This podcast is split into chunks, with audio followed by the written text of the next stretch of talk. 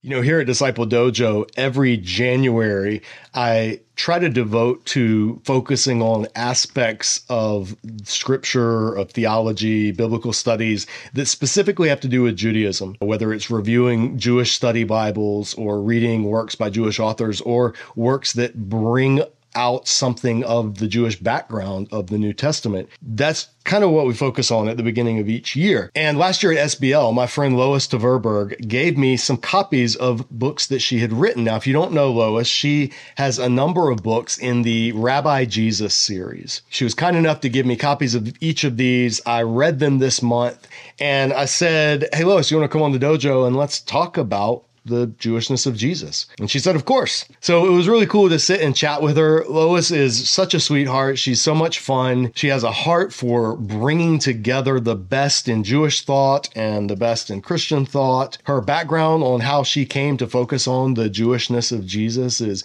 very unique. And she's someone that I want dojo viewers to know about because the work that she puts out is both accessible and reputable from a scholarly perspective. There's a lot of stuff out there when it comes to the Hebrew roots movement or the Jewishness of Jesus. There are a lot of urban legends. There are a lot of folk tales that get passed around, stories online, things having to do with whether the name of Yahweh is the sound of breathing in Hebrew or the gospel is hidden in the first word of the book of Genesis, if you really know Hebrew, or that the eye of the needle was actually a gate back in Jerusalem that you would have to stoop down and unload your gear and get your camel to squeeze through, and that that's what Jesus was talking about, and his Jewish audience would have known about it. Things having to do with Passover Passover and the tradition of the folded napkin and what that would have symbolized. And Jesus's grave clothes being folded was like the folded napkin. And so that would have told his followers that he's coming back and this and that. There's just a lot of examples of like that that sounds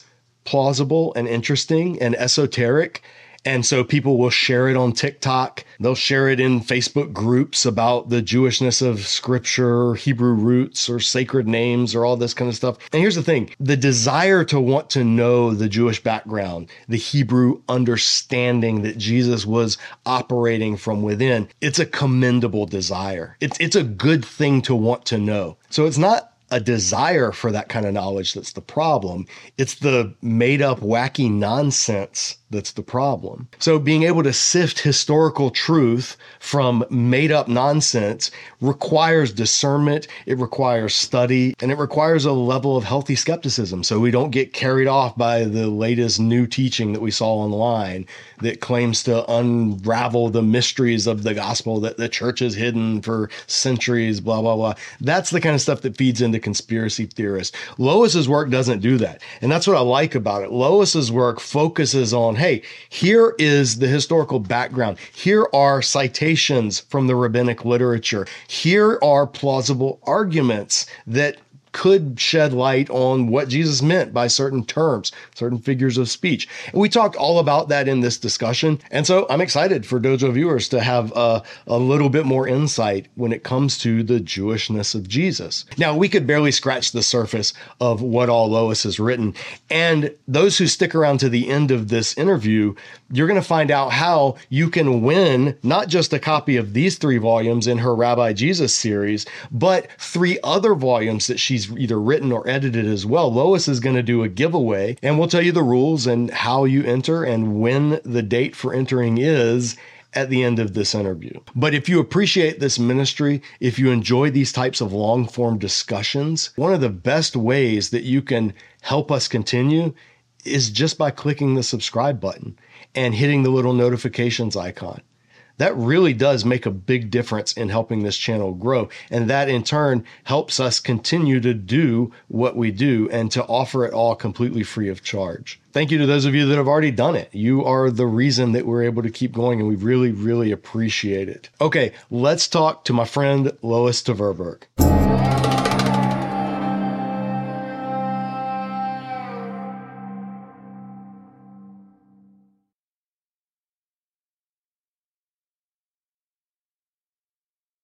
So we're here with Lois Tverberg, and I actually had to ask Lois how to pronounce her last name because I had never I'd seen it spelled and I'd read her book and seen it on the cover, but the the consonant cluster at the beginning threw me off. And so she was nice enough at SBL last year to say, "Oh, this is how you say it." that's right. So it's very helpful. So if you ever wonder, that's how you pronounce it, Tverberg, correct? Yes. Yeah. That's right. Now you're before we jump into it, you're um, w- what's your background? You talk some in your books about it, um, like where your family's from, where you grew up. What's your wh- where's your background? Well, I was born a, a Norwegian white bread eating uh, Iowa, small town Iowa resident. Mhm. And so uh, you, you'd be surprised at how I entered into this because I actually. I'm Lutheran by background. My grandparents were Lutheran missionaries. And so my parents were devout.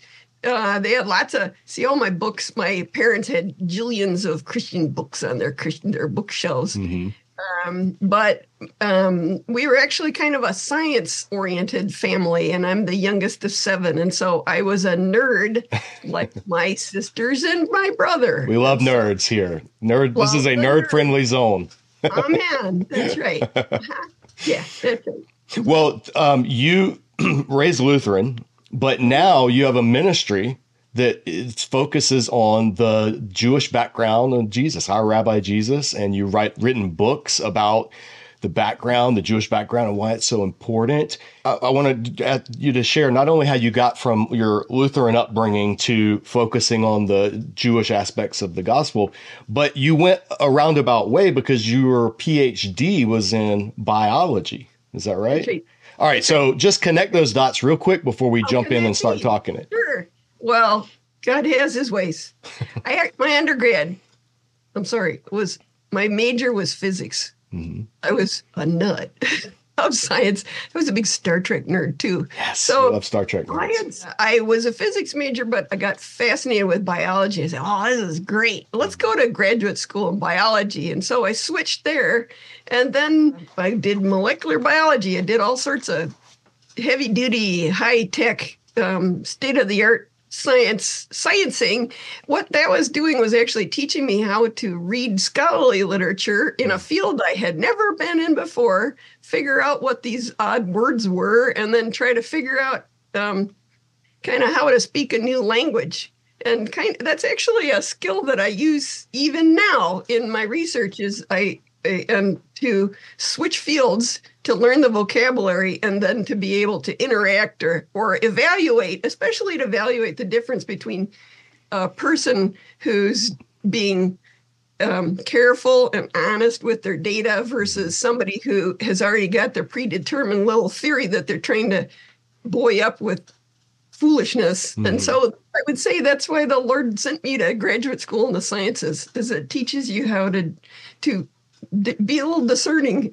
Yeah, you need it in this area. So yeah. Nothing's wasted. You know, none of our life No. experiences are wasted. right. That's for sure. so But guess I didn't so where did where did the interest in um, the rabbinic and the Jewish uh, Yeah. Hebrew background of the New Testament? Where did that fall in? My first job was teaching as a biology professor at Hope College here in Holland, Michigan, and I still live about a block away. Where the, and I still have lots of professor friends that are my friends. When you join your next your first church, they always ask you, "How do you want to use your spiritual gifts?" To and I, so I was teaching little classes at my church, you know, little Bible study kinds of things, um, and my area. I, do you know of this fellow named Ray Vander Laan? I do, I do indeed. I've used his material over the years in in church settings. Yes, yes. So you have seen his interest in Israel. hmm Well, um, I Ho- Holland, Michigan, is full of Dutch people, and Ray Vander Laan is Mhm. very Dutch because he lives in the area, and so he was doing this big series at the church that I was trying. I was trying to decide whether I wanted to join it, and I and I had heard him on Focus on the Family one day when I was driving into work, and went, hmm well that was good. And so this was a it was a 30 week long series. It was a very intense well it was it was also there was 1400 people in the class. Mm. i got the very last ticket. I thought that i had an, a very good sunday school knowledge from my lutheran background you know i had been involved in bible studies in Mhm. college when he started um, showing the land, the culture, and the Jewish context. Wow. And then there's another thing going on is that um, in the 1980s, especially, uh, but it still lingers on, there was a real skepticism among scholarship that Jesus claimed to be the Messiah, even. there's quite a few scholars saying, I don't think we hear him actually making any actual claims when you read the synoptic gospels, mm-hmm. the Matthew, Mark, and Luke. You sure you hear lots of claims in John and in Paul, but was I don't think. And so my my New Testament professor, he was kind of cynical, and uh, and you know, and I'm trying to be a intelligent, you know, okay, I can work with what the current theories are, and so you know, okay, it's I was it kind of meant that you had to hold your Bible about a foot away and then barely kind of read it because right. like you don't really know that anything is there. so it, you know, but I'm not like I'm like horrified and mad at him, or whatever. Just okay. But then when Ray came along and he is saying absolutely the opposite mm-hmm. about, and I'm straight out of graduate school where I can I can look at data and see how the thing. And so I said, let's see his sources. Mm. And I was in a small, um, uh, small class with him, 25 people, where he said he started handing us his scholarly sources. Oh, so it was actually it wasn't so much in his kind of general class. It was in the class where we started reading the scholars, where he was reading and getting his stuff. And I, um, what I had discovered, well, what he had discovered, he had studied in Jerusalem several months, uh, or he took a, I don't know how long it was. Um, he leads trips there, but he had been put in touch with a small group of Christian and Jewish scholars that were studying the Synoptic Gospels together, reading very closely, and uh, they were publishing some really outstanding work. It wasn't getting an audience in America, it was getting an audience in Israel, among other scholars, mm-hmm. they were mm-hmm. fascinated. And so um, I have been doing a lot of writing from their material, and that's where my main sources are. Mm-hmm. There's, you know, I read more widely than them, but um, they're I'm pretty close friends with most of them. So that, so one of the things that jumps out of me about that story is for mm-hmm. you. So th- this was, if viewers don't know, I, and correct me if I'm wrong, this was during the heyday of the Jesus Seminar, right? Like when they were yeah. in the news. Yes. Yeah. So back in the 80s and early 90s, mainly late 80s, the the Jesus Seminar group of scholars that were basically approached scripture with an extreme hermeneutic of suspicion. Um, yeah. The idea was we can't trust any of this in its final form. So we're going to go back and try to ferret out the sources and what's authentic and what's not authentic. And they used colored marbles to vote on what's, you know, they thought goes back to actual Jesus, which in the end turned out to be very little. And then what was all later additions. And as a scholar, as somebody who is trained in the sciences, Mm-hmm. I feel like you are in the perfect position to see the flawed methodology in mm-hmm. such an approach that average people sitting in the mm-hmm. pews, they would just hear or read, say, read in Newsweek or Time or something. Biblical scholars find that Jesus didn't say blah, blah, blah, blah, blah. And they don't ever have, they don't have the ability to go back and, and check the sources like you talked about. And so it's very easy to get led into whatever somebody wants to put forward. And for you being able to yeah. get the sources, you know, get, okay, let's look at first century documents. Let's look at rabbinic concepts. Let's look at history. Yep. It mm-hmm. actually gave you a broader, fuller, and a more orthodox understanding of the gospel. Yeah. That's huge. That's that's that is the people say like, "Oh, just give me application. Just give me practical teaching. And I mean, that's why Disciple Dojo, we push scholarly learning and biblical languages and historical background. We highlight that and have authors like yourself or scholars like our mutual friend Richard Middleton or Carmen Imes or all these other people. We have them on because there are so many people like you were then yeah. who hunger for okay yeah. give me the show me show your work show your sources give me show me the data give me the raw data yeah i can't tell you how much i love raw uh, i um to be the very first person to see data that has never been touched mm-hmm. is the most. I have um, one of my scholar friends who's been one of the writers. He's also been the guy. His name is Steve Notley that has been digging uh, and finding the Bethsaida that's the real one, not the fake one. Mm-hmm. Uh, uh, and it's right on the edge of the Sea of Galilee. And so, anyhow, um, but when and I've taken a couple people there, um, young ladies who wanted to go, but they've never traveled to Israel, so I took them. Mm-hmm. So then I got gave me an excuse to go do all my business in Israel. Mm-hmm. But um, um, when I was there, when I was actually at the dig, and you were you your shovel was hitting the ground and opening it up and saying this is the thing that's not been touched by anybody mm-hmm. oh that oh that's the most exciting thing you've ever seen so that's what scientists like is raw raw data yeah so, yeah. Well, it's necessary, and and the, the the reason that people shy away from that though is because there's there's a gap between the scholarly data and findings yep. and your everyday person who just wants to know, okay, so what does this mean and what does this have to do with my mm-hmm. life? And there's a huge gap. And one of the reasons I wanted to have you on, I think your work helps span that gap. And that's a similar calling to what Disciple Dojo does. We're trying to get the academy into the pew. Um, and your books, I think, are a good mm-hmm. gap, uh, filling that gap in the middle this month, uh, so January here at Disciple Dojo, I always call Judaism January. I, I focus on reading and studying and mm-hmm. posting about things that have to do with the with Judaism, the backgrounds, the Hebrew backgrounds of the Bible, concepts of Israel, just all of that kind of stuff. And so this month, I read mm-hmm. distinctly three tiers of readings. I started with a, a, a book by my friend Scott Folk, uh, just one of my dear, dear friends. Love him to death. We have some fairly significant disagreements, but I still just salt of the earth. Love the guy, and he wrote a very popular level book um, about the the Hebrew background of Christianity. It's called Jesus was not a Christian. Okay. And is but it was very popular level, and it was very um, you know, it's like you could lead a small group and and work through it. And then on the other end, I'm just currently reading right now Jason Staples' book on the concept of Israel in Second Temple Judaism. And it's at the other end. It is entirely scholarly focused, interacting with other secondary literature, heavily footnoted. So there's a huge gap. Your books were the others that I read this month, and they fit right in that sweet spot in the middle bridging the two. And so I wanted to have you on.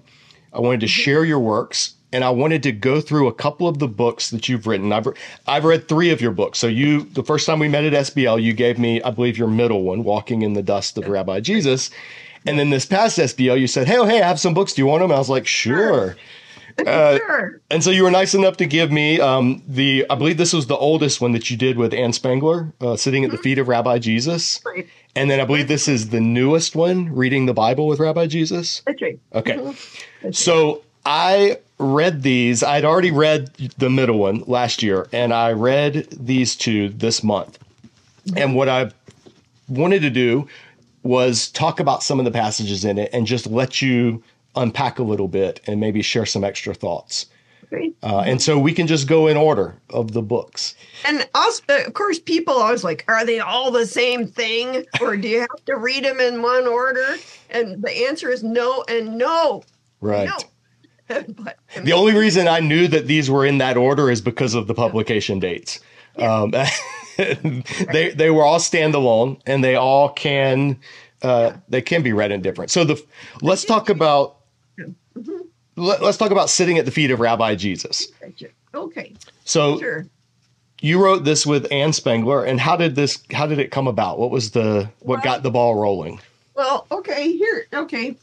Uh, here, I'll tell you about the world of publishing. The Rabbi Jesus series is actually not my first set of books. Mm. Um, I actually, for the the ones who have, I the first book was uh, homemade. I guess I uh, uh-huh. self published um, listen to language of the Bible, hearing it through Jesus' ears. I uh, I formed a little ministry uh, in my area with this fellow Bruce Okkema and his Mhm. wife. Um, and then and this has lots and lots of little um, uh, little one page insights. We were kind of we were trying to make it clickbaity. this is more at the cusp of the internet. It Uh-huh. was published 2004, and so we didn't know anything about that. But we wanted something that people like, oh, that looks good, but I don't have to try too hard. It actually has like gobs of content in it. And then people said, I want to do a Bible study, and so we made a Bible study. Nice. Anyhow, so um, I live near Grand Rapids, Mhm. and um, this lady, Ann Spangler, is uh, she has been in publishing for many years, and she has best-selling books of her own. And somebody gave her a copy of this book. Uh, she had done one called "The Hebrew Names of God," Mhm. which, which had a little Hebrew name of God Mhm. on little short chapters. And they said, "Wow, look at the book that this other lady has. It looks just like yours." And I'd never seen it. Anyhow, she actually um, is my literary agent. She writes, helps me write the contracts, Mhm. but she's also a good. Um, she also said, "Oh, Lois, you write kind of like a professor. You need to warm it up a little bit and tell some fun stories and kind of, Right. you know, reach out to your readers more." And so, anyhow, that's so my so Zondervan when they signed the contract, they said we would like to have Ann be a part of the book so that it is more warm and embracing. so that's the reason why. Although, I- um, yeah, so so I I warmed it up a little bit Mhm. with, and, and then my next my other books have just been by myself. right, So- right. Reason. Well, that's and now the the second one or no, the third one, your newest one is not with Zondervan though; it's with Baker, correct? That's right. Mhm. Yeah. That's right. Um, Yep. We'll talk about that one in a minute, but I want to I want to start with it. The reason that I wanted to start with this quote is because it is perfectly fitting for everything Disciple Dojo tries to be. The reason this ministry is named Disciple Dojo. Yeah. Right. I read this as page 33 of your book. I'm going to read the quote and and then I want you to tell me why this matters to you. Okay. But it says um, you start I start midway through the first paragraph. You say, but it's important to realize that debate was a central aspect of study. The rabbis believed that a mark of an excellent student was his ability to argue well. One rabbi lamented the death of his stiffest opponent because he had no one to spar with, no one who would force him to refine his thinking. Though some of Jesus' listeners tried to trap him with clever questions, others debated him simply because this was how study and teaching was done. In the Gospel according to Moses, Christian writer Athol Dickson tells the fascinating story of his involvement with a Torah study group at the local synagogue. One day, when the presiding rabbi was having trouble generating group discussion, he fired off question after question, finally tossing out a provocative comment to stir things up. But still, the group was silent. Exasperated, the rabbi claimed, Come on, people! Somebody disagree with me. How can we learn anything if no one will disagree? Yeah. That's such a great quote. So tell me, tell us a little bit about this sparring background, especially within rabbinic studies and, and how that would Well- affect Jesus. say, I have to say, I gotta first tell people that mm, as my from my Norwegian Lutheran background, this is about the last thing because we're we like to be nice and not disagree with anybody. As part of the reason why this book was more popular than others is it was not as obnoxious as what I could have written. I was like sweet to everybody, all but no. Yeah, um, I assume I think hopefully some most of your listeners or watchers have watched uh, Fiddler on the Roof. Mhm. Uh, you know where you got Tevye on the one hand, but on the other hand, and that used to drive me nuts. And I, it's like just logically, elegantly work through a solution. And once you have the truth, then let's, let's go from there. Don't just do this back and forth thing. It feels a lot like you have your truth, but I have my truth. But what's kind of going on, well, obviously, is that uh, the Jews don't assume that the humans are going to have the final say. They assume that the Torah and God's word is ultimately going to be the final. They will finally say, okay, we go with this. And there are points at where you kind of have to decide, we just got to go with this. as opposed to the Christian way where you say, we have a few noted scholars and a creed that will just show us what we believe. And, mm. you know, there's actually use to that too, because there's all, been all sorts of heresies. There's a reason why. But, you know, Jews define themselves as we are the people of God because we are part of this family that was the fam we're related to those people that's the way of and and of course christians define ourselves by we believe in jesus and so it's our beliefs our belief is what defines us and so we're going to be much more careful about how we believe and they're much more careful about well um well, they've got other things to be careful about you know they can be very careful about who's in the family and who isn't in a way that we aren't, you know, that we don't hear at all. So mm. that's helpful. Yeah, yeah. And the idea of sparring, yeah, getting better, that's something what you're saying is that that you can see that in the gospel sometimes. Like not everyone who questioned or challenged Jesus necessarily would have been his enemy. No, in, in it's an, not always hostile. We tend to always read, kind of read into a, a, hostility. Although some of the questions he's being asked are just go, pure gold, they're very wise, and there are other, usually later answers to those questions by other rabbis mm-hmm. that add on to, that reflect on it from a different direction. Like, what's the greatest commandment in the uh, Mahu Klal Gadol B'Torah? what is the greatest commandment of the Torah? And so there are various discussions going on about it. And Jesus being, you know, and the way it's usually preached is, yeah, they just wanted to catch him because he's mm-hmm. stupid. You know, they didn't like him and he wanted to catch him. And so that we tend to always be kind of coloring everything dark in order to make Jesus look more beautiful. Right. right. So, so we kind of have to kind of curb your, curb your enthusiasm for um, painting his background blacker in order mm. to make him better. And even kind of maybe back up and say, maybe they were doing, maybe there was a few issues, emotional issues between the people writing it and the crowd around them, some hurt feelings where they're going to kind of hear that in places where it, it was not. Uh, and don't forget that, you know, Jesus is out there without, well, he is teaching as a, well, the technical term is proto-rabbinic sage. There, it's not until after 70 AD there you start having academies that are set up where you have it exactly. This one was a, a student right. of right. So. And so it's all kind of informal. And so the folks who are out there with the most knowledge, when this new person comes in and just starts saying crazy things, or it, it's part of just being discerning as a community is where are you getting that? Mm-hmm. Why are you saying that? And so they kind of have a duty to even ask him hard questions and push back. Yeah, that's a great insight that I think people should consider more as they're reading the Gospels, especially Christians, because Christians yeah. are so used to reading ever since, I mean, the early church. Uh, but the Reformation didn't help either. The, the mm-hmm. Judaism became sort of the bad guy, Therefore, mm-hmm. Jesus was the good guy. And so, whatever the Jews of Jesus' time were saying or doing, that's the bad thing. And what yep. Jesus is doing is like correct. And that's really like a, you're on the slippery slope to Marcionism when you embrace that approach because Judaism in the first century was just as multifaceted, if not more, than Judaism today.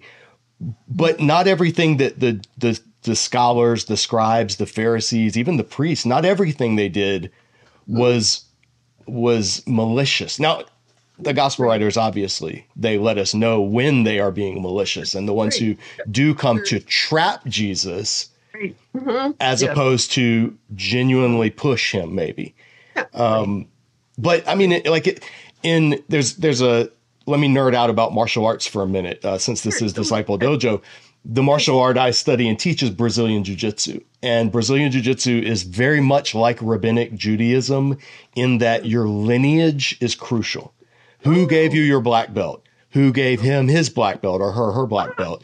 And you can, because it's relatively new, especially in America, you can usually trace somebody's lineage back maybe four or five instructors to somebody everybody knows.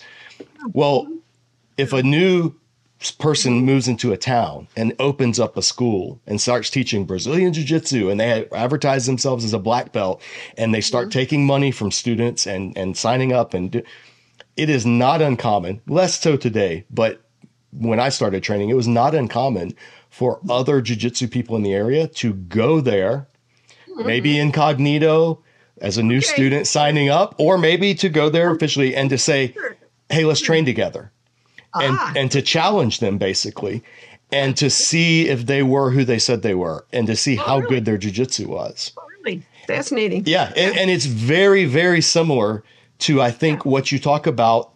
Yeah. Many of the opponents of Jesus were doing at the yeah. time, because if he was a false teacher, it mm-hmm. was the job of the scribes and the Pharisees and the religious leaders to turn people away from false teachers. Like that, that was what God wanted them to do. yeah, exactly. Mm-hmm. But he wasn't, and his answers, the ones who recognized his answers and the wisdom and and just and the miracle. I mean, not even counting the miracles. Yeah, you know, that's where they the ones who believed, the ones maybe who took a little longer to believe, like the Nicodemuses and others, but eventually came around. Yeah. Mm-hmm. They realized this guy's actually passed the test. Yeah. You know, he's yeah. he's vetted. He's, he's, legit. Really good. This is really good. I haven't heard it before, but boy, is this really good. Yeah, yeah. exactly.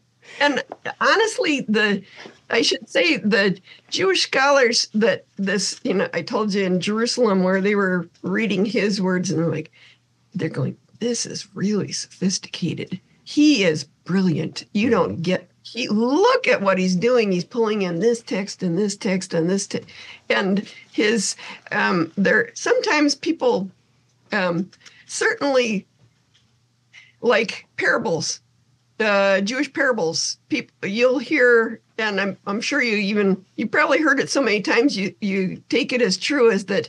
Oh, Jesus was just using using the same forms as others and just repeating other parables from Mm, no, actually, his are oldest. His are of the very earliest and oldest. I can give you a book where they they look at all of them, and the ones before him are very, very brief and very little simple analogies. And then after them, they blossom, and they're a little different style. Some often there are thousands of them. You can see that they're using the same themes as Jesus, and you mm-hmm. can so part of the reason why you read rabbinic literature is you can they have a you know the house of Hillel and the house of Shammai um, those two proto-rabbinic sages lived just before Jesus' time. Right. And Jesus is asked to comment on, you know, what do you think about the ruling on divorce? Mm-hmm. And so he makes that comment. Well, what's interesting is that the rest of rabbinic literature spends a lot of time just sitting there discussing the issues that were debated when Jesus was there. And so Jews, even today, as they're reading Talmudic literature, are reading stuff that harkens back even to the first century, because that was that's kind of been preserved in the Mishnah and the Talmud is these debates that were going on mm-hmm. conveniently in the first century. Yeah. There's later stuff that's accrued on top of it, but you often can get a sense of a wider conversation. And then, believe it or not, occasionally you hear, uh, like uh, I, my favorite chapters of my is this chapter I wrote on the where Jesus talks about do not judge. Mm-hmm. You know, that's like what does that mean? It's one of those. Uh, but rabbinic parables about that are brilliant and gorgeous, and they help you understand why Jesus was talking about it, and everybody liked it so much. So that's mm. so. Anyhow, well, one of my one of my very very good friends here, uh, my friend Isaac, who is Jewish, and yeah. he's he's focus his focus is rabbinics. Um, and I've had him on the show before. Viewers, check out the episode uh, where Isaac and I discussed his story, and and he has showed me so many times where the rabbis will hmm. be debating something and it's and, and how it affects, you know, how it read scripture. But the, the thing that's so interesting to me is when you read later rabbinic discussions, and there are, you know, the Mishnah, the Mishnah has stuff that could very plausibly go back to the first century, if not before. Uh, yeah. But it was compiled after the time of Jesus. And then the Talmud was compiled even after that, yep. getting into like early medieval, late classical period. Yep. But when you read those discussions, Great. Mm-hmm. You are struck by mm-hmm. both similarity and dissimilarity. Like you, the similarity is you see that kind of the world in which Jesus lived and moved and had his right. being, and the Jewishness with which he his teachings. Mm-hmm. Uh, it's just clear. You see them when you read it, but you're also struck by the mm-hmm. profound mm-hmm. differences in conclusions yeah, and methodology and and and mm-hmm. authority. You know, Jesus never cites a rabbi as authoritative, where that's all you have in the Talmud. Yeah, yeah, right. And that's yeah, Talmud, five hundred years. You also don't hear Hillel or Shammai citing anybody. That's because in the earliest times they weren't doing that. And so sometimes it's not just Jesus versus the he doesn't. You know, you're right. Yes, there are very di- there are some ways is very different what they're doing, but um, yes, but sometimes the the I'm kind of I'll, I'm just doing the spar. I'm sparring with you. Is that I, I push is that um, even Christian scholars will kind of artificially make a. They're like, oh, everything after 70 AD is like incredibly different. It was totally Jesus totally. Well, uh, one scholar I know has pointed out just what I told you about the parables being. Mm. If you want to, there's thousands of parables about kings and having banquets and shepherds shepherding sheep. They sound a lot like Jesus. You won't think, and uh, most New Testament scholars will not touch anything rabbinic. They're like, oh, no, no, hundreds of years later. Right. Actually, well, you know what? Those parables are all in rabbinic. There are no parables in Josephus or in the Dead Sea Scrolls mm. or in Philo none of them. And so if you t- won't touch anything that is post Jesus, that is rabbinic, you're actually cutting off your ability to read an awful lot of context. And some of it is actually harkening back that yeah. far. But it is later, but you have to be a little. But um, we have been overzealous in our chopping of off that context that we yeah. don't realize this might be useful. Might not be, but it might be. So. Well, no, I agree with you. It is. I think it's very useful. I think my point about it being later was saying, even though it was later, it yeah, preserves right. core right. things right. that go back to the first century. Exactly. And no, so, no. I what I'm trying to, I think what I would press people to adopt yeah. would be a balanced use of rabbinics because some yep. people like you said some scholars will just dismiss it all as irrelevant it was after 70 AD doesn't have anything to do. It's like, well, no, those traditions just didn't emerge at, after 70 AD. But the other side of the spectrum, we can talk more about this later. Some people read everything from the Mishnah and later Talmudic discussions. They try to shoehorn that back into the first century.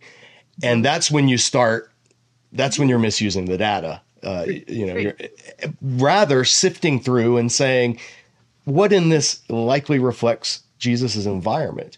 And and at that point when you do, I think that and your books do a good job of pointing this out that you start to develop a plausible understanding of the the theological theological is not even the right word, the cultural theological climate that mm-hmm. Jesus operated from within. And you're it's like your ear gets tuned to hear more I don't even want to say rabbinic because that, that well, a little anachronistic, but more uniquely Jewish well, approaches. Early Jewish, early, early proto rabbinic or early rabbinic or whatever, early Jewish, because they kind of consider post 70 as modern Judaism. So they when they say early Jewish, mm-hmm. they're kind of talking about first century also. Mm-hmm. So yeah. It's it's a great just all that that whole discussion, the idea of sparring, uh, the idea of disagreement being how you learn yeah, uh, I'm right. a big proponent of that. So people people say, "Oh, nobody changes their mind based on a social media post." I, I disagree. I've changed my mind on a number of things based on interactions I've had with people on social media. Where they've challenged what I believe, they've shared data that I didn't know about, they've pointed me in the right direction, and I'm like, oh, if you're not, if you don't think anybody learns from arguing, you're just not arguing right. You're arguing well. Yeah, that's right. That's right. Yeah, you're arguing to win rather than arguing yeah. to learn, and I think there's a difference yeah, between the right. two. That's right. Mm-hmm. That's right. Well, I want to. You talked about. I want to um, jump to page 176, And Right. there's a quote Oh. that you had. Mhm. And and this is sort of like a touchstone um, for maybe some of the other stuff we'll talk about in a bit. But this you you, you give examples in the book throughout about how phrases that are ubiquitous in the New Testament that we Christians just read without even really thinking about it. Yep. And we read our own meaning based on our English concepts of what those words mean back into it. So you talk about many places where actually there was a Jewish background that mm-hmm. if you know about it, it Yep. fills out more what Jesus was talking about or what's possible. I mean, there's we always operate with degrees of certainty and nothing's like ironclad, this is what he was referring to. But mm-hmm. knowing the background, you can say actually it's pretty plausible that mm-hmm. this would have been in his mind. Mm-hmm. Right. And one example you give is on page 176. Mhm. You say, you also recognize another Jewish idiom concerning abolishing and fulfilling the law. To fulfill a law could simply mean doing what it says, but when Jesus contrasts fulfilling with abolishing the law, you know he's employing a rabbinic idiom. So, walk viewers through what that rabbinic idiom most likely would have been in abolishing and fulfilling Torah. Okay. Well, you hear the words, okay, um, uh, to, well, fulfill, we always think it means to get it done and check it off. Know, Like a prophecy, you fulfill, check it off, throw it away. But when you fulfill a law, well, the most obvious thing is that you do what the heck it says. And also, um, it was extended that it also meant to teach in order to explain it well so that you do it well. And so you'll hear rabbinic quotes about do not do not sit by yourself and study but go away to a place where the others are doing the commandments or they are fulfilling the Torah in your hand so that you can see it right in front of you. They're fulfilling it by and they're explaining it to you by their doing of and so there's this mixed understanding. So that's that's levatel. That's the um, batal. No, sorry. That's that. That's abolishing. Um, um, Lekayem is based on kum, the verb to stand up, Mhm. to establish, Mhm. uh, to make steady. That's to fulfill or to establish Right. the command. So that's um, uh, on. But to nullify or cancel um, is levatel to cancel, um, and you do that by uh, by saying, well, this command really doesn't say that you need to. Uh, I say, you know, if a new pastor comes to town, he says, you know, you can cheat on your taxes as long as you donate it to your church, and you you're you are nullifying what God has commanded us by how you've interpreted it, and so that's that's a, a lot of what's going on. Um, honestly, it's more than just that's a classic that helps a lot of people understand um, why is he talking about abolishing the Torah? He's talking about I come to teach the the Torah and do the Torah as it's supposed to be done. I'm not coming to cancel and nullify it. Right. And people are like, what? But there's a big important thing that probably kind of will throw your people off. He's talking to a completely Jewish audience, and he's speaking about the Jewish Torah to the Jewish people. Mhm. And we Gentiles come along when Paul comes in. So now we're kind of messing with you. So in you know in Acts 15 it talks about apostles all sat down and said uh, it seems good to us and the Holy Spirit not to ask the Gentiles to do any more than these or um, basic do not murder, do not Right. worship idols, whatever. Um, and so they were releasing Christian uh, believers in Jesus who were Gentiles from doing the Torah. It, was, they said, you know, they can keep learning. They'll keep hearing it, uh, it, so they keep learning from it, but they don't have to do all of that. And so when Christians often they think that the that Jesus abolished the law because it got he just chopped it off and it's done. No, actually, the new Te- no the New Testament doesn't say that. It says that he uh, that the that Gentiles have not been asked to it's not it's not about the time it's about the it's about the it's about the fact that we're gentiles and not jews that we're not asked to do all of those things. There's a that's a whole big long discussion. I used to kind of avoid talking about it because it's too scary but i'm much more sure and i have a lot more data that i could show you. So Well, the point that is worth highlighting and emphasizing Yeah. in that chapter is Yes. abolish fulfilling and abolishing. Uh, Yeah. Jesus talking to a Jewish audience, they they would not have thought. I mean, they wouldn't have thought that, that anyone would say, "I'm come to abolish." Like Yeah. do away with that wouldn't No. even be on their radar. Yeah, Um, right. Anybody who even remotely did that was cut off. Like you're not even Yeah, you're right. worse than a false teacher. That's not what was on Jesus's mind. Now, like you point out, later after Acts, you know, the Acts 15, um, the the get together of the apostles when they had to say, okay, now we've got all these Gentiles coming in. What of the Torah do they need to be doing? What can they not do? Yeah. Then it became a question, and then in later discussions, obviously, uh, Gentiles and their relationship to the law, and Jewish believers and their relationship to the law, that was a big issue, and Paul had to flesh that out in a mostly Gentile context. But Jesus is back before all that. Jesus right. is talking to those who would have immediately heard. I don't think I would. Would you agree with this paraphrase or rephrasing of what Jesus is saying? Don't think I've come to misinterpret the law or to Right. be loose with the law. undermine undermine the law okay, Yeah. undermine. That's a good way of putting it. yeah Yeah, because we we just we think of abolish and we just like oh yeah do away with and Mm-hmm. yeah, That, that's a great example, folks. Read the chapter uh, in sitting at the feet of Rabbi Jesus for more on that particular issue and a number of others. But your comment leads directly, nice segue into something you talk about in walking in the dust of Rabbi Jesus, okay and that is on the at the beginning on page twenty two Uh, you talk about and you leave the person unnamed until the footnote or the end note. Yeah.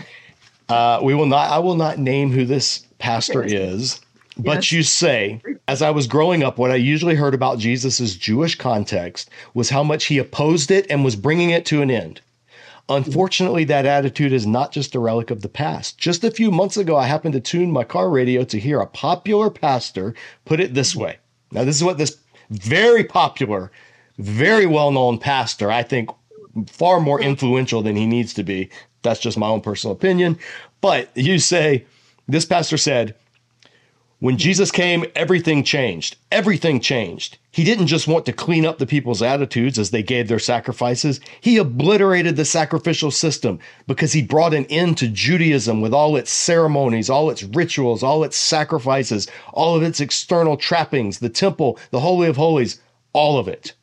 great mm-hmm. And then you say after that, Yeah. if this were what Jesus taught, his first passionate followers in Acts certainly didn't catch his drift. Yeah What do you mean by that? I know what you mean by that. Well, because they spend pretty much all their time in the temple for the many chapters in the book of Acts. You find them hanging out there all the time, hanging out in Solomon's portico, worshiping. You see Paul giving um, giving sacrifices. You see Peter um, uh, healing the guy at the beautiful gate. They spend all their time there. What's ironic, I mean, one you what a thing that you do see Jesus doing is denouncing the corruption within the high priestly sect.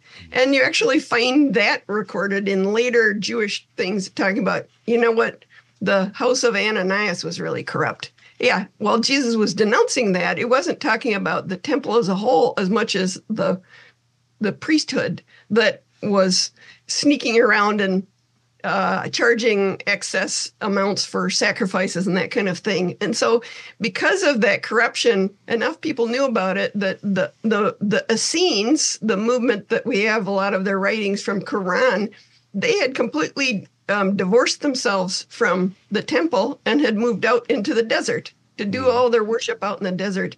So there were there were movements in Judaism that had said we don't the temple is corrupt and we can't stand it. But it wasn't Jesus's movement, and so to say that that was what he was saying, that's it. I, what I I wrote an article a long time ago called Test Your Jesus Theories in the Book of Acts. Hmm. Because you know that these people, they're fresh, fresh. And they know they've heard him just recently and they know exactly. And so if he says things like pluck out your eye, are they all plucking out their eyes? No. But if he says, give away your give your possessions to the poor, what are they doing? Oh, they're giving away their possessions to the poor. and so sometimes it can, oh, well, I wouldn't have guessed they would have taken that seriously. So um, that's what I hear from that. What is that? What you're thinking of, or what were you asking me? again? Yes. No, I'm, I was just asking you to unpack that thought, what you meant by his followers not getting the drift. Uh, Yeah, And that's what, yeah, you explained that exactly right. That what's fascinating to me is you can have someone Mm-hmm. who is such a well-known preacher who has written commentaries on the Old Testament. Now, they're preacher commentaries. I they're not Old Testament scholarship commentaries, but but written on it, taught on it for decades. Mhm. Not get something as basic as Jesus's relationship to his Jewish people. Yeah. And to make what is ultimately a much later mm-hmm. caricature of mm-hmm. Judaism Yeah. from what it actually was and what Jesus thought that it was. Mm-hmm. yeah. Um, that's, it's surprisingly sloppy thinking. I think that's what it is. It's it's surprisingly sloppy thinking. Uh, it- it's broad brush, and this pastor is known for doing that at times and other issues. So it doesn't surprise me. Great. But it is so widespread. it is. Um, Yeah. and he didn't. He's not the first. I mean, he's. It goes No. back. You know. I mean, some of what what Martin Luther wrote, um, some of the caricatures even of of earlier Christian Yep. theologians against Judaism. Mhm. There's a there's a bad history between Mm-hmm. Christian Christianity and Judaism. It's not it's not one sided. There have been times where early on the, the Jewish people who were doing a little bit more of the oppression, but then oh. certainly later and then throughout most of history, it's been on the other side, and Christians have been the oh. ones doing the slander and the oppression. And what your work does that I mm-hmm. think is beneficial for viewers to know is it tries to say, okay, let's push all of that out of the way and let's go back to Jesus and the the dynamics of Judaism in and around the first century. That's right. That's right. Because then that helps gives us a more nuanced understanding of the dynamics and, and of what Jesus was and wasn't coming to do away with Yeah. Um, right. there's a lot of there i mean i grew i grew up methodist um, in, in united methodism and and there's a i've heard so many preachers and mm-hmm. and seminary educated Yeah. say mm-hmm. things like well that doesn't matter. That's in the old testament. Or jesus came and did away with all that. Yep. and I just think, how did you get through any biblical education and come away with that idea with such a just a, a unnuanced, sloppy, false dichotomy view? Uh, it just it, it boggles my mind. Um, and your work doesn't do that, and that's the good thing. That's the important both, thing. I can see that you have a love of the Hebrew Bible, Old Testament, like I do. And Mm-hmm. what I what I I have blessed their I say bless their hearts. I have these wonderful pastors in my Lutheran background. hmm They're such nice guys. They they preach so nice, but they want don't wander out of the books of Paul. And I laugh because you know what? I got four times more Bible than you do. I've got all sorts of great stuff that I can quote because I've got a huge Bible. You've got this tiny little Bible. Let me tell you where Paul got that from, and then I'll read where he got it from, you know, Right. and then oh that makes them je- I want to make them jealous so they want to learn more. So, Paul's own approach in Romans towards his Right, kinsmen. jealous. Here, here, I'll make here. Let me give you one little fun thing, just for a, uh, just because. Let's see. Yeah, go for it. Because because right after this, I'm going to ask you for a few more. Part of what this is, you know, long after I've written about fulfilling and abolishing Torah, Mhm. um, I bumped into probably the there's usually when there's a, a question to Jesus or something going on, there's a there's a line in the Torah that is spurring the discussion that Mhm. is where they started it all, and it's at the very end of Deuteronomy 27, at the end of all of the curses, at the end of all of the it's kind of before the blessings and the curses, but you have a little bit of discussion going on where they, um, but the last line it says, Cursed be anyone who does not confirm the words. It's probably as opposed to abolish, it's a lekayem, the same uh, same idea. Mhm. Cursed be anyone who does not confirm the words of this Torah by doing them, and all the people shall say Amen.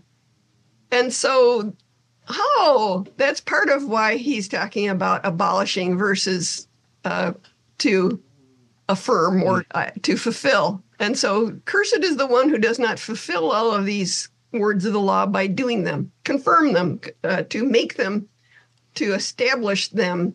Um, the, word comes from, as I said, to stand or to make Right. strong, strengthen. Yeah. know. To set up, to to put into up. place, to establish, confirm. Yeah. That's right. I'm Yeah. just showing you where it comes from. And like, oh, that was cool. I didn't even know about that. Mhm. So, yeah, okay. Well, there's a number. There are a number of those examples. So um, I, I'll just throw some out. You don't. We don't have to go in depth on any of them, but maybe give a little one or two sentence background so people can know.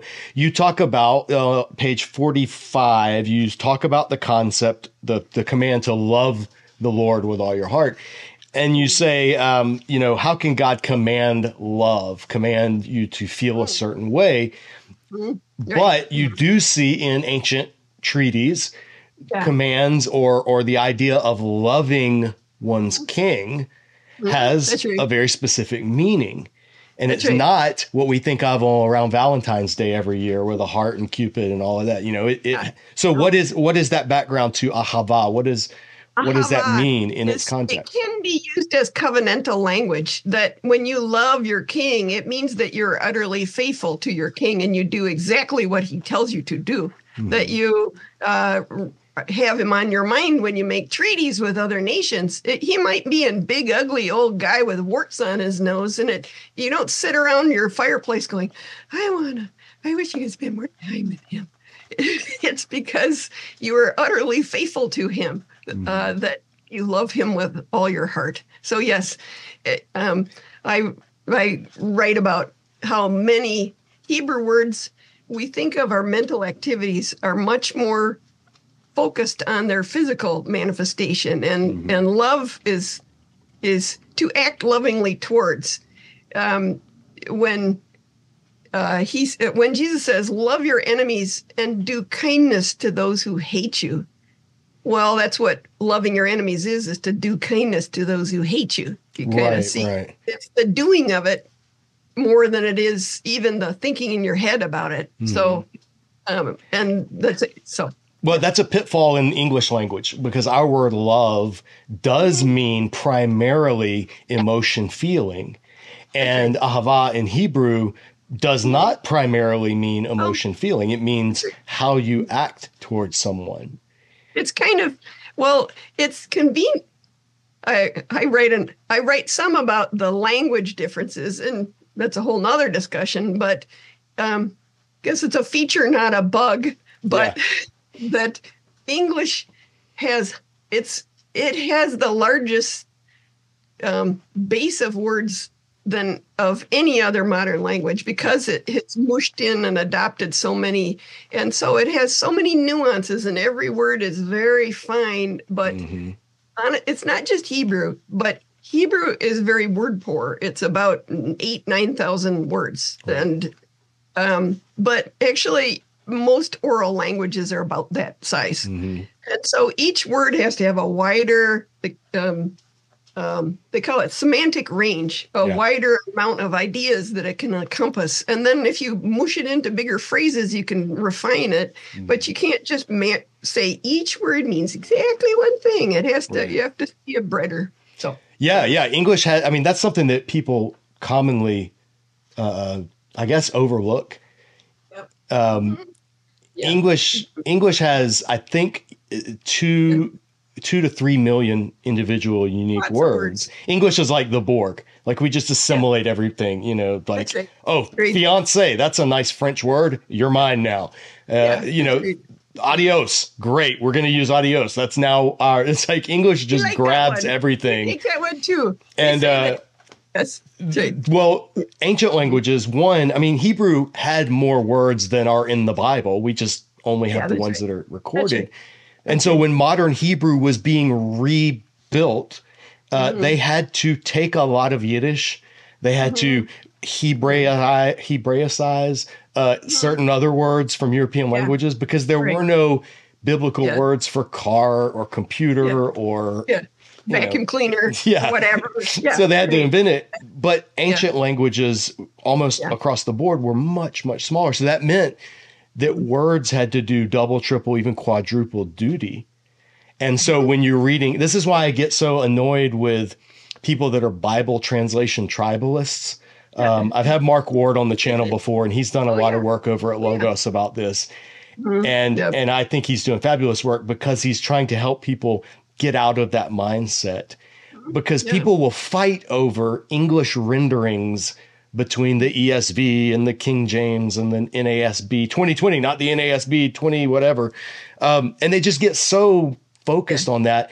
And I just I'm thinking, well, if you knew Hebrew, Mm-hmm. you really wouldn't care about most of these things Right. you would recognize, or even Greek, you would recognize, oh, yeah, there's a range of ways you can translate certain Yeah. words that, yes, they're going to be spirit, breath, wind. It's all the same Hebrew word. You got to determine which one it is in the context. People get worked up over it, but but that's just the nature of language. I saw a video on it was just this week on YouTube on a language, uh, the language Toki Pona. And Toki Pona is an invented language, and it only has 130 ish words in the entire language. And so the video was all about it was on a philology channel, and it was a, a linguist who, you know, interviewed the person who's like at the head of this, who actually I think she writes songs in this language, and was saying, and they were saying that part of it is the language is so simple that it is open to numerous ways of interpreting the same phrase. Sure. Right. And Hebrew is certainly not that. Myopic. You know, Hebrew has uh, every Hebrew student wishes there were only 130 vocabulary words we had to learn, but but it's compared to English, it's so much smaller of a language. Mm-hmm. That's right. And so words like ahava, they mm-hmm. you have to determine, okay, what is the context in this love? Yeah. Right. And is it mm-hmm. talking about Valentine's Day? Is it talking about candlelight dinners? Is it talking about even like you when you look and see a cute puppy? Is that what it's talking about? Or yep. is it talking Right. about loyalty? And, and I like that you bring that up. It makes sense of what Jesus says. What does Jesus say? If you love me, you will keep my commandments. That's right. That's clearly Hebrew background in that language. Mm-hmm. Is this is how we know we love him? That's right. We walk as he told us to walk. Amen. You sound. Ooh, what you just said. We walk as you walk. I'm sorry. I'm putting in a nerdy aside. Mm-hmm. Yes, do it. I We love them. writing. it. I have a friend who Brian Klasnick uh, is writing his PhD on this. Mhm. Is that the word walk, as you hear it in the New Testament, it's very common in in the Greek peripateo. Uh, if you look in classical Greek, it is not ever used like that. Mm. And so when you hear it, it's a very Hebraic understanding. Always. I mean, we see it everywhere, and maybe that's a little tiny thing, but it's a big deal to him. You know, to his thesis, it's a big Sure. deal. But walk as he walks shows that you've got a a, a Hebrew thinking brain speaking in Greek, Mm. and so Paul says it. He he's thinking Hebrew, talking Greek. Yeah. So Ah, not- yeah, that's a great example. Yeah, to to halak, to walk in the way. Yeah, very very Hebrew. That I didn't know that that was not also a Greek idiom, uh, but that that's really fascinating because Mm-hmm. it shows the influence of biblical worldview even into a second language. yeah, right. Well, there's another one um, you talked about on page 70 and 71. Uh, the difference between having a good eye and a bad eye. Sure. Yes. Mhm. unpack that one a little. What is that? What does it mean to have a good eye and a bad eye? And and what's the con? What, what's why did, in Matthew twenty? What is a good eye and what is a bad eye, and how does that help us understand what Jesus was talking about? Uh, the parable is of the generous farmer who hires people all day long and he pays the people at the end the same as he as the first. Right. And uh, and so are is your are you angry because my eye is good? Or it it, it actually says is your eye bad? Mm-hmm. is your ophthalmos poneros is, is your eye bad because i am good and and so you can hear right there that eye bad is a way of saying you have a stingy eye. Mm. And you do find that in Proverbs also. You find uh, the couple do not eat the bread of the bad eye because he's calculating all the time about, you know, how to get rid of you or whatever. And so there's various places where you find it. But the place where it comes in most importantly is in uh, Matthew 6. Uh, that was the parable from later on, but it's back in there's this passage where it says the eye is the lamp of the body. So if your eye is this is the biggest problem for translators like they didn't know what to use. So I'm looking at the ESV. It says, if your eye is healthy, your whole body will be full of light. But if your eye is bad, your whole body will be full of darkness. When the light is in you is darkness, how great is the darkness? So to have, so if you know the idiom, you understand he's talking about if you have a good eye, uh, your whole I guess I'd say way of life will be one of light, you know. But if you are stingy, your whole body will be, meaning your whole life is going to be stingy. I guess I would say um, self. What I say is self-centered. It, it honestly, it's a theological statement.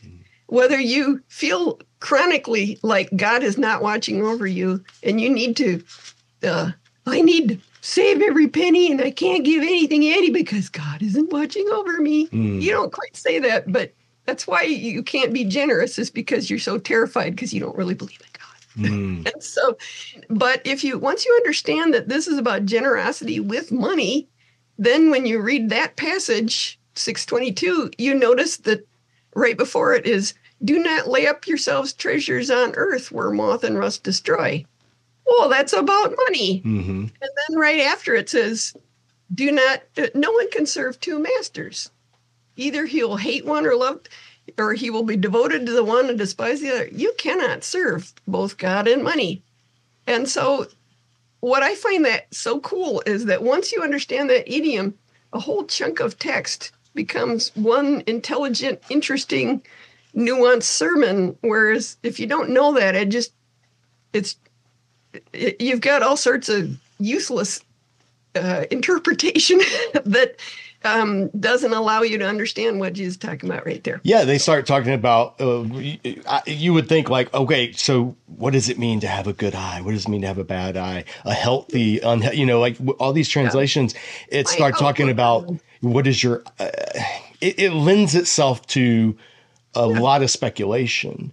Sure. Whereas if you recognize the idiom mm-hmm. then you're like, oh, he's still talking about being stingy and being miserly versus yeah. being generous. Yeah, right. But it's an idiom. Right. It's an idiom. It's a figure of speech. Yeah. That's we don't realize that other languages besides ours have figures of speech. Right. And right. so we don't quite catch that. It's it's you know, people have written lovely sermons about if you have a good outlook on light because you're thinking your eye is your outlook or right, your right look towards God. You know, people can spiritualize it and come up with something satisfying, but they're still it might be satisfying, but it wasn't what he's talking about. yeah, yeah. Well, I when I talk about idioms in in teaching the Bible and, and especially language stuff, mm-hmm. well, I what I try to tell people is listen. Try translating top 40 song lyrics, like modern pop oh. songs. Okay. Try yeah. translating that into another language. Sure. And, yeah. and what you're going to find is immediately it's going to become very hard. Yeah, you're right. going to realize, oh, wait a minute, this is a figure of speech. I don't even think I'm, I don't even think about this, but it's, it's an idiom. And if I translate it literally into another language, they're going to ask me, mm-hmm. like, like if I, if I, for instance, if I say, oh man, that that just totally came out of left field. Mm-hmm. Well, yeah. we uh, we know. I mean, that's just an unexpected thing that happened. Yeah. But that is a baseball image. Yeah. And if you are translating into a culture that's never heard of baseball Mhm. and Yeah. doesn't know the significance of something coming out of left field, you know, it's like you can they could do all kinds of studies in that language about fields and the right versus the left, and they could come up with all. Yeah. And at the end of the day, you'd be like, like you said, well, right and left. that's yeah, clever, right. but it's not what I was talking about. It's not right. Somebody says he kicked the bucket. Don't study kicking and buckets. Right. It's not about buckets or kicking. There's nothing like that in there. Yeah, exactly. Idioms are they can be they can say opaque. Mm-hmm. That they can be completely unrelated to the words. So yeah. So that's why you need to know the culture. Yes. So yeah. and and it's not like you it's not like you have to know Greek or Hebrew to know the truths of the Bible. Or you, you know, we always want to avoid like language snobbery because unlike like say our Muslim friends who believe, you know, anytime you translate the Quran, it's no longer the Quran. Um, we don't believe that about scripture. God's we've never I mean even before Jesus, scripture was translated into various languages Sure. Yeah. it's the the message of scripture is what is Yeah. important but if we don't have access to the languages and the culture and the background then it severely limits our ability to see the passage in its fullness Yeah, that's right. and it can easily mislead us Yeah, that's right. Yeah. and it's not a matter of salvation though i mean it, and Oh it's, no, no. it's just Yep. understanding nuance versus missing something that you know makes a lot more sense of it That's right. And if any, what I, when people say, well, which translation is the best? My answer is actually the best translation is not to only use one translation, is to have several in front of you because then you can see how this intelligent team kind of said it, emphasized this part of it, and you see it. Um, if you know enough, it actually helps. I mean, because every language, every language has these vagueness, uh, wide semantic range, and uh, your brain is pre-set up to say um, uh, you got to hit. No, you got to run in baseball. You got she got to you got to run in a stocking, or you got to run in after work, Mhm. and you automatically go, oh yeah. It- it's not like our brains can't do that, but it's when you have another language that doesn't do it, and you can speak both languages that you can define it. And so, if you know French, you say just say I know a fact. But if you say je connais, that means I know a person. And we use the same word know for both facts and persons, but it's when you're speaking French you can define that. And so it's actually it's almost useful to have a couple languages so that you can compare languages and then you're you're showing the limits of the Yeah. semantic range and giving nuances. And we so that's yeah, it can be very helpful to It- have more language. You you said that in uh, that was one of the things you said in the book that I absolutely could not agree more with is have Hmm. Yeah. when if you don't know Greek or Hebrew, Yeah. pick uh, and you gave suggestions. It was either in the appendix of this one or was it in reading with it was in one of these. one, Yeah. the Bible. Yeah, in reading the Bible, which we'll get to in a minute, but you actually give some suggestions in the appendix, and I, I thought they were great suggestions. They're very similar to in our course here, Bible for the rest of us. We talk if you can't read Greek or Hebrew, pick a middle of the road translation as your base translation, and then compare it with one on either end of the uh, spectrum, word for word or thought for thought. And what you're doing is exactly what you said. You're getting a you're seeing a range, and that will help clue you in on yeah. the actual the possibilities of the meaning. We do that here in our study through the Psalms. Uh, I always have at least seven, eight different translations side by side on the screen. So as we're walking through the Hebrew, we're able to point out, oh, that's why the NET Bible said went with this, but the JPS went with this, and the Right. King James went with this. It helps you get a fuller understanding.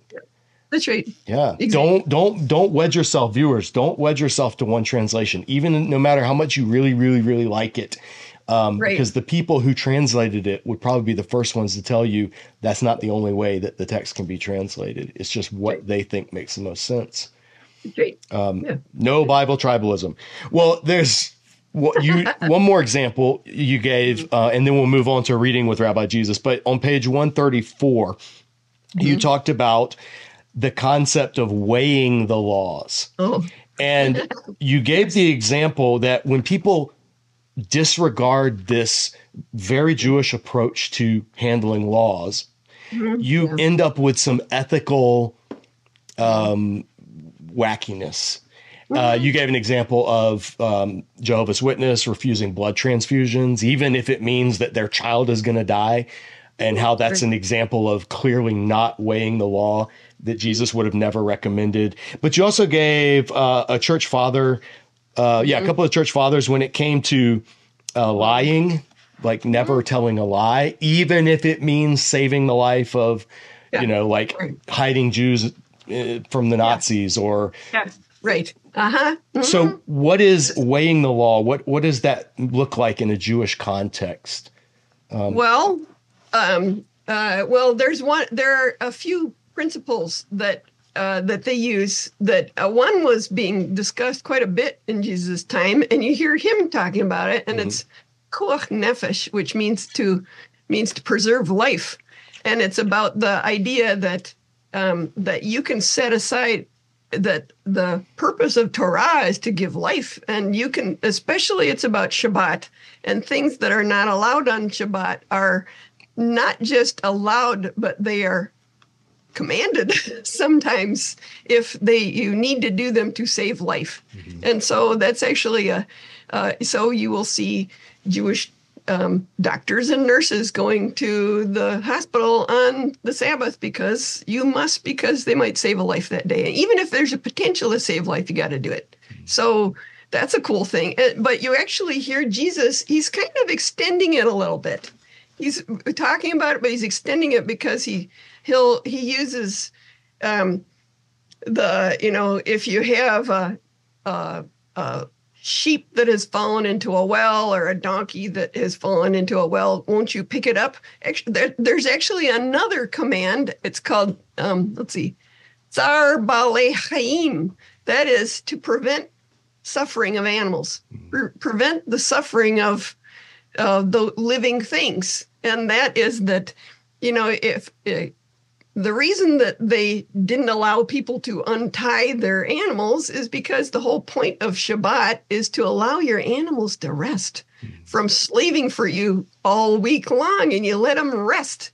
And so you let them, and so you keep them tied up. But on the other hand, if you don't untie them so they can go out and get a drink, they're going to get really unhappy by the end of the day. They'll all be dehydrated. And so um, you cannot, so that's why um, the one command, keep him tied up so that you won't go plow with him. That's part of, they call it halacha, the walking out of the Sabbath command is we do not, do not untie your donkey, but you can untie him if you're going to go let him get a drink. Mm. So that's, you wait the commands, but Jesus is actually broadening the save life because when there are a couple places where it says that people wait till after the Sabbath is over to come to him to be healed.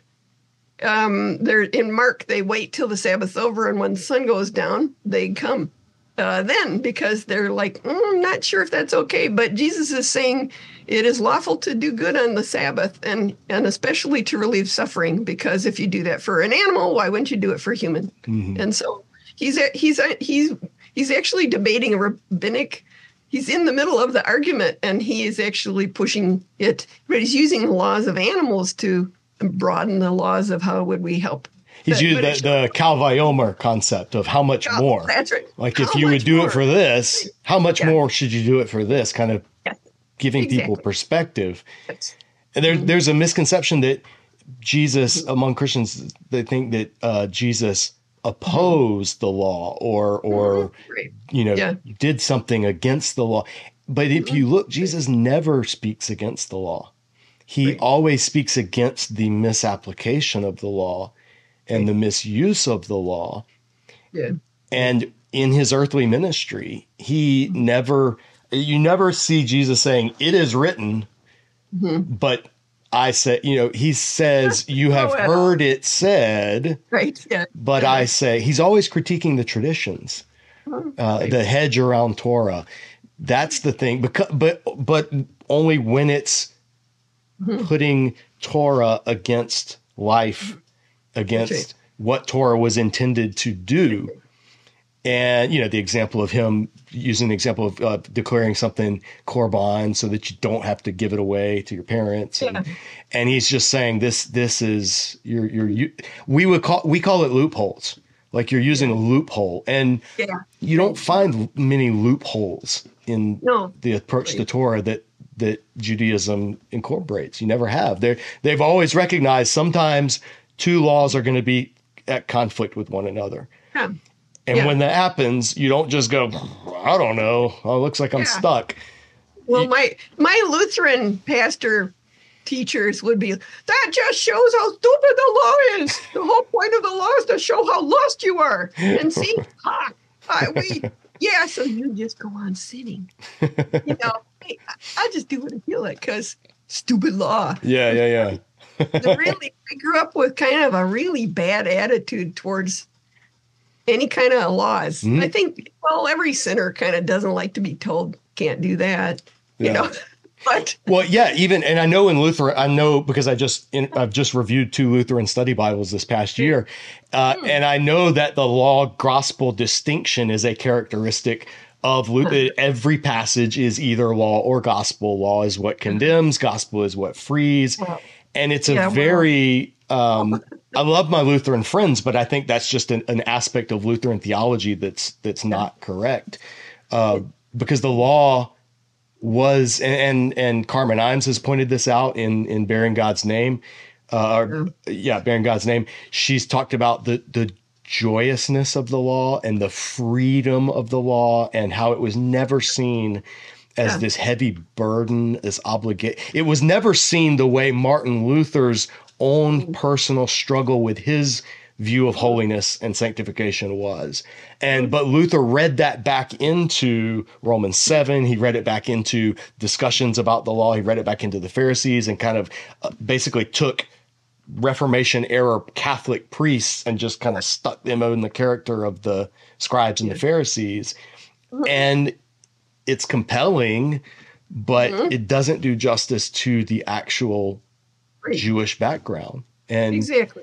it's good seeing like even works by E.P. Sanders and and you know Tom Wright and James Dunn and these others that have I think after finally decades have started to pull Protestantism away from that uh, hyper condemnation of of Jewishness and have Yeah. said no no Jesus is thoroughly within that Yeah. um, Mhm.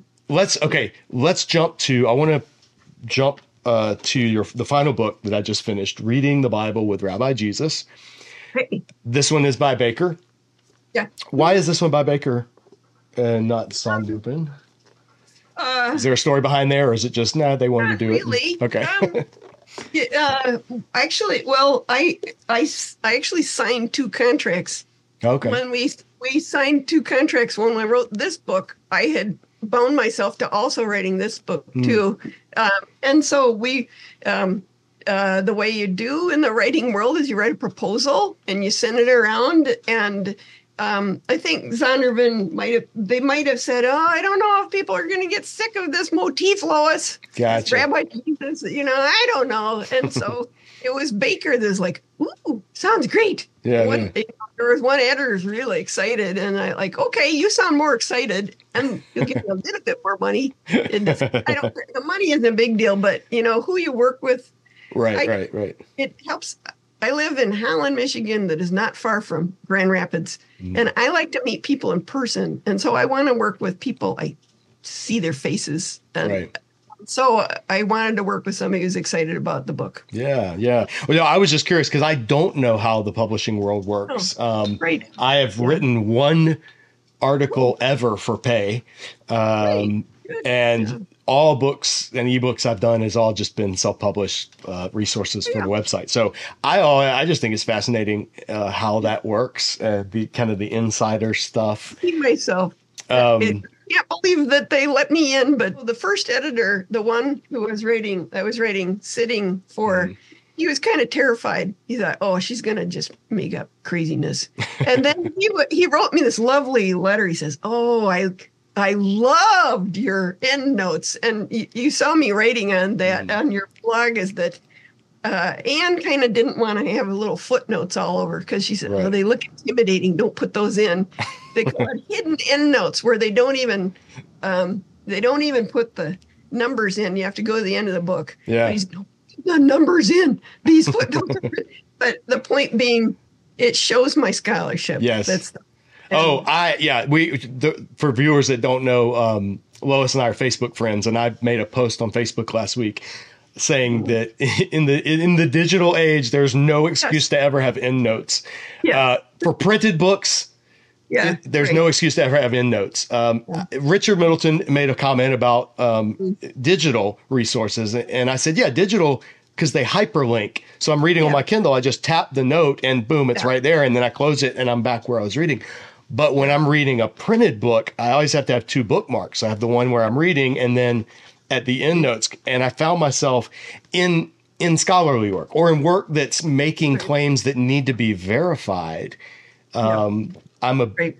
big fan of footnotes on the page because you're not having to flip back and forth. But yeah. end notes are better than no notes. There you go. and your books, yeah. all the end notes in them are mm-hmm. they're very helpful because one of the things you do is mm-hmm. you point back to original sources as much as possible. Right. And you like when you make a claim, there were mm-hmm. there were very few times where you would say something and not note where you could find that in in you know whether it's the Mishnah, the Talmud, um, other works, and that's really important because mm-hmm. it gives the reader the ability to check your work.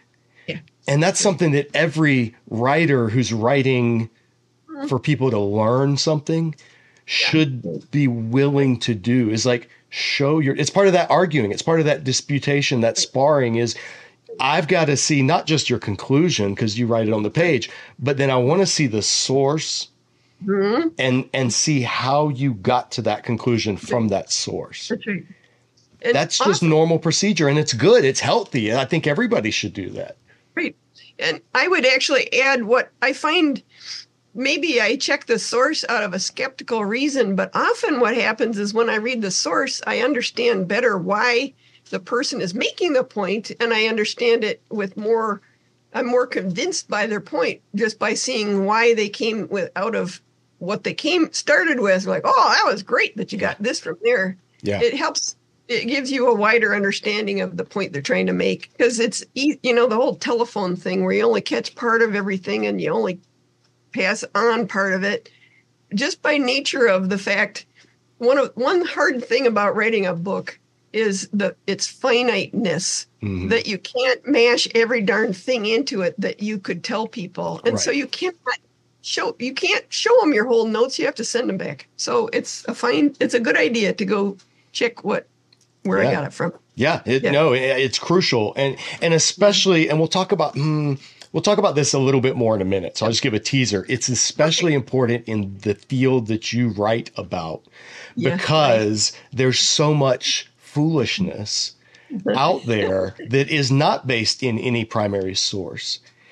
And we'll, we'll, we'll, get there. We'll get there. That's just a teaser. Um, but on page 36, so in reading with Rabbi Jesus, on page 36, you opened up with the discussion of it's called I'm Feeling a Little Weird. And I knew exactly what you meant, but only because I had just last year finished reading uh, Andrew Wilson's book, Remaking the World. And that's one that Kenneth Berding turned me on to. And it was basically what Wilson does. He's a, a British historian and pastor. Is he um, he's he's awesome by the way andrew i love his work he does a lot of background biblical background stuff and his articles in, in ct are always great but he writes about how our entire world that we mm-hmm. live in today is remarkably you're, you're, it's remarkable how much of it you can trace back to the year 1776. Yeah, right. and not just America, in Europe right. and what was Around going on. And he, yeah, right. it's a, it's a, it was one of the top books I recommended last year that has nothing to do with biblical scholarship, but everything to do with biblical worldview. And so when you brought it up, when you mentioned it in in you know weird culture, Yeah, right. I was like, Yeah. oh, I know what this is, and this is good. And so, Yep. unpack just real quick for the viewers what is a weird culture? That's an acronym. By the way, I got the book, or I, got it on Audible. So I did too. That's how I, I listened to it. Yeah. So I, I got listen. I was listening about it last oh. night because it sounded like fun. Oh, it's so good. It's so good. well, the word the, the this acronym weird Mhm. W I R D came from psychologists. Uh, it was it's very recent. Mhm. I call it. Re- 2010 was the study that was published Yeah. that said, you know, that pretty much all of psychological research has been done with Western Westerners, meaning Europeans and Americans, Mhm. and you know those other countries related, Australia and other English speaking, Right. and other technological science based culture, cultures. You know, usually when you map out any trait, you'll have kind of they call it a normal distribution. It'll be bump in the middle, Mhm. and then it goes you have some that are goofy very different but they're on one end or the other but it's a bump Right. well, the curve, the bell curve.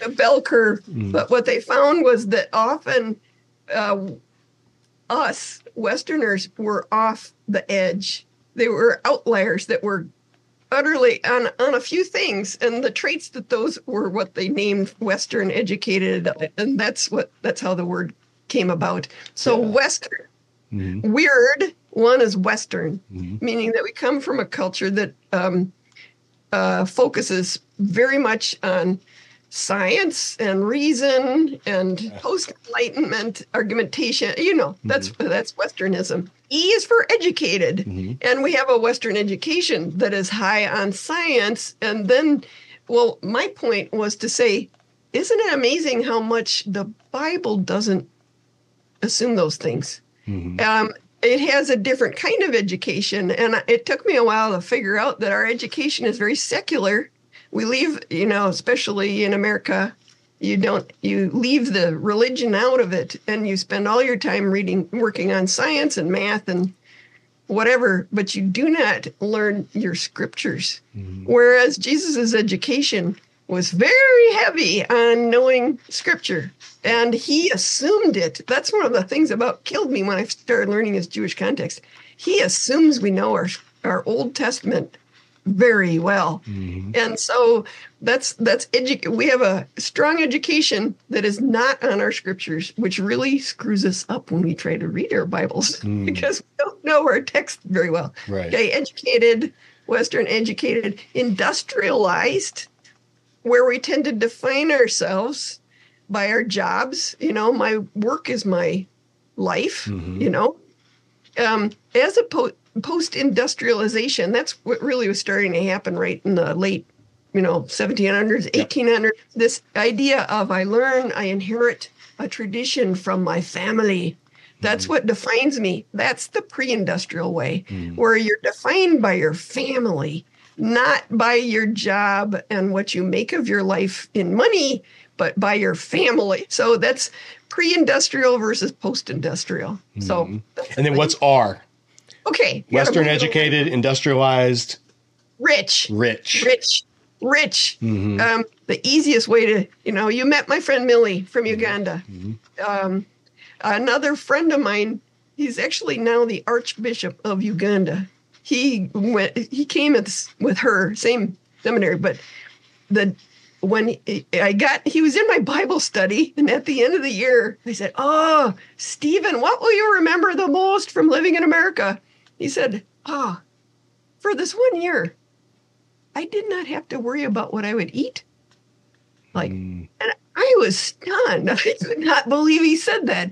And and so when when they say, "Give us our daily bread," it is a burning desire. And then as I started learning, um, many cultures, um, especially in the eastern eastern world, like, "Did you have rice this morning?" or "Did you have rice?" To-? It's the way we ask how about the weather. They'll ask, "What did you eat today?" Mm. Did you eat today? It's because everybody has to think about that all Yeah. the time. Anyhow, so Yeah. rich and democratic is the last, and that's yay, cheers for us. We live in a society where each one of us is is asked to give our opinion on who should on all the decisions that are made for us. It sounds really good, but it's not the way of the world. Yes, we, that that concept. It, it's not like any of the things listed, any of the weird qualities. It's right. not like any of them are, are morally wrong or that we have to jettison any of them. Some would call them progress, some would call them just more preferable than others. Regardless, the point of this section of the book is mm-hmm. We just need to know these are the lenses that we are viewing scripture through. And you have to be able, if you wear glasses, you have to be able to take your glasses off and clean your lenses every now and then. You can put them back on, but it's helpful to take your glasses off sometimes and see the world through mm-hmm. a different set of lenses. Yeah. And mm-hmm. if we're un, if we're unaware of it, then we don't even know what to look for. Yeah. And right. so the perp- so when you're writing in this, it's really helpful um, because mm-hmm. it's letting people realize this is why we naturally approach scripture and find get certain conclusions because that's the world that we come from. And whether or not those conclusions are accurate or not, we have to be able to put those mm-hmm. lenses aside and say, how would an mm-hmm. ancient Jewish peasant, Eastern, yeah. non democratic, uh, yeah. you know, mm-hmm. um, apprentice educated, per- how would they have approached these stories, these passages, these teachings? Mm-hmm.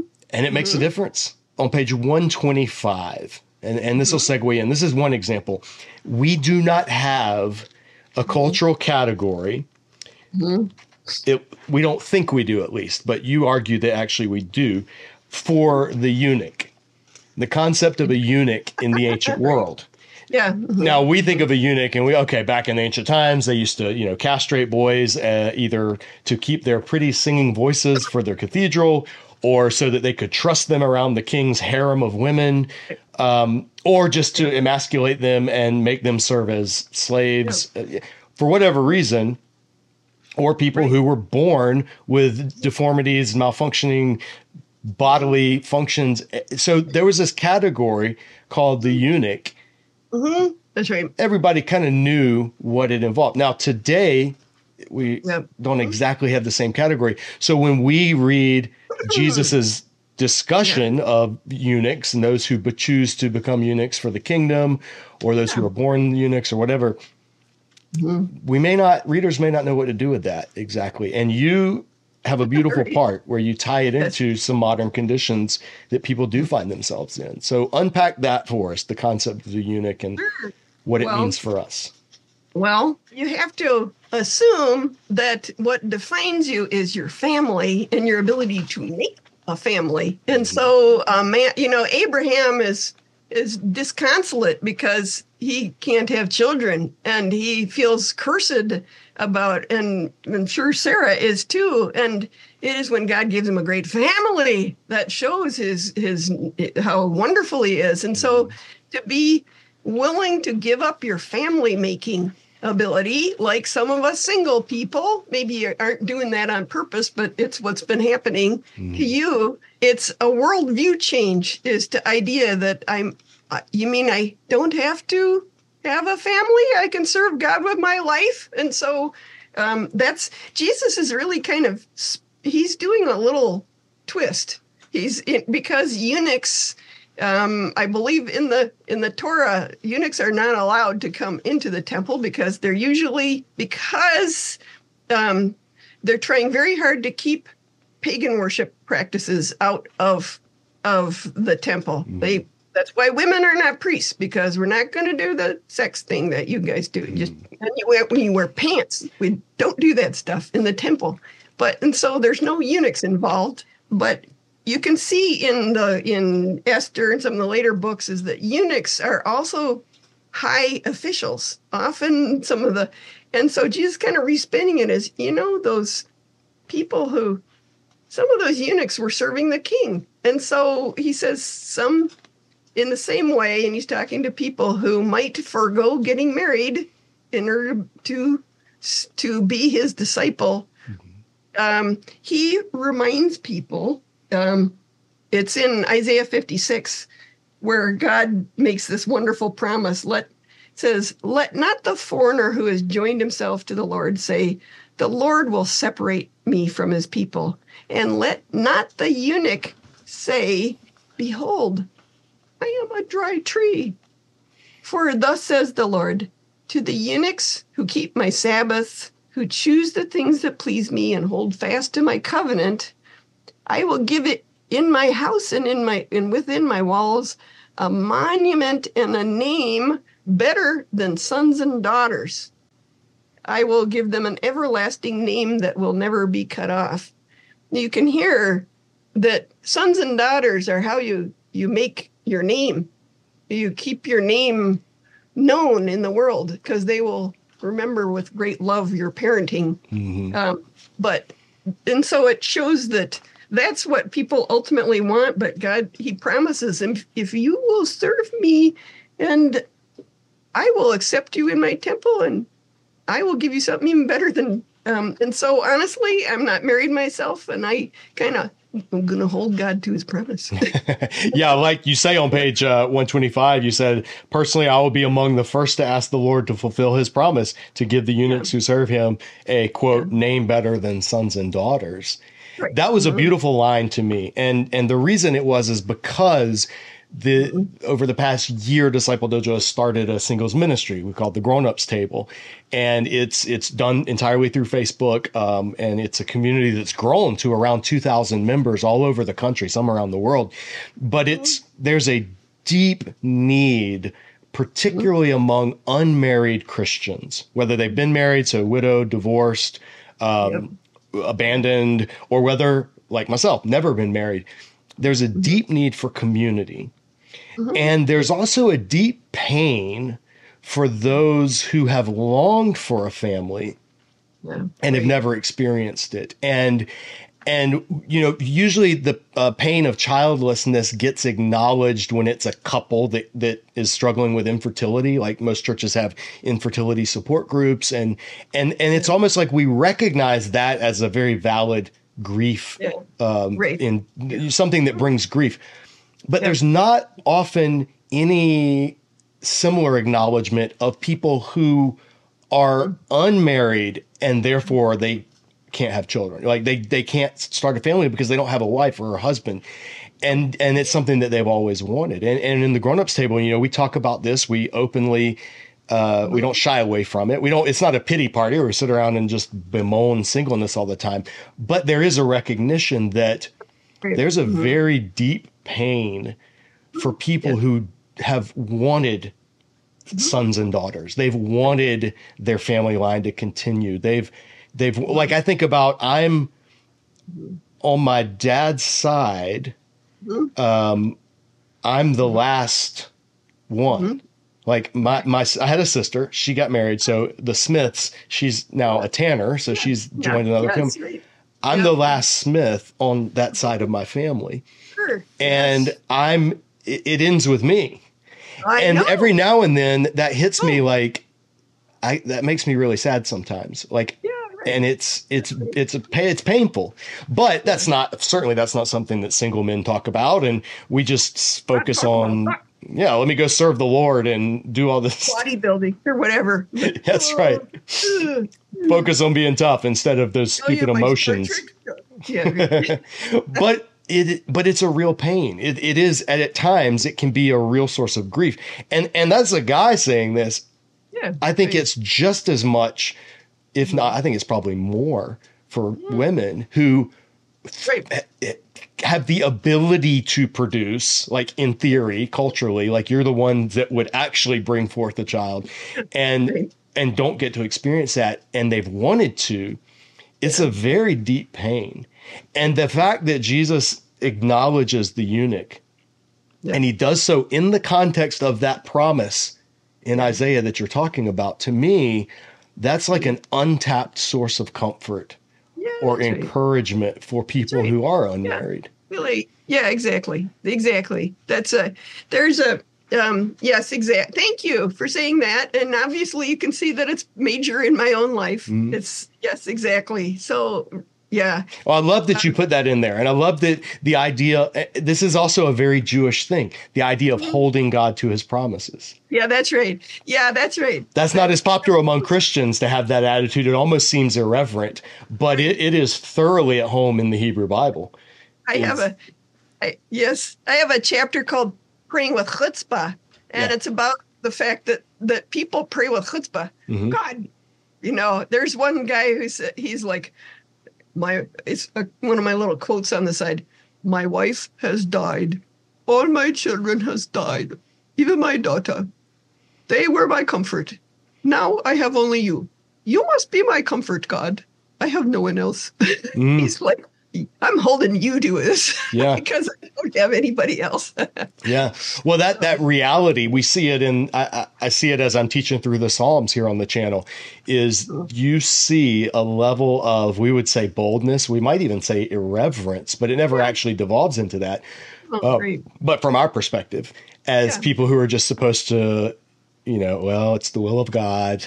Uh, who am I to question? Right. Yeah. The psalmists and the prophets never, I mean, Habakkuk never took that approach.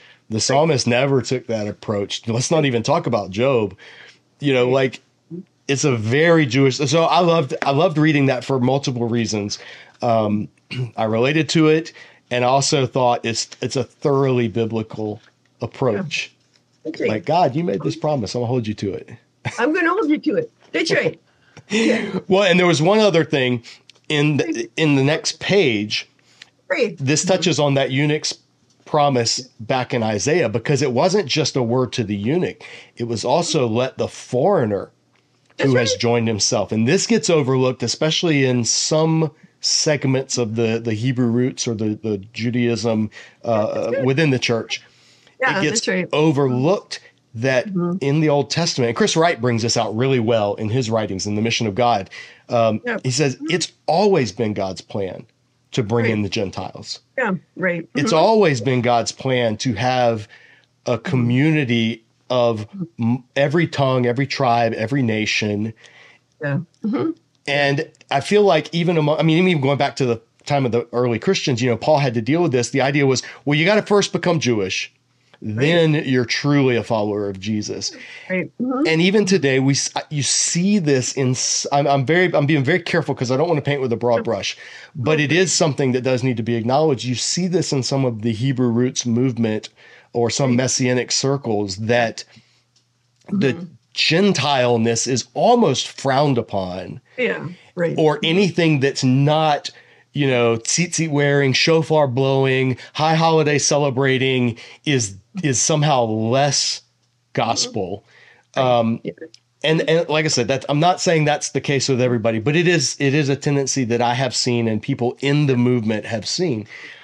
You say on page 127, surprisingly, Paul does not say that a person doesn't need to be a son of Abraham to be saved.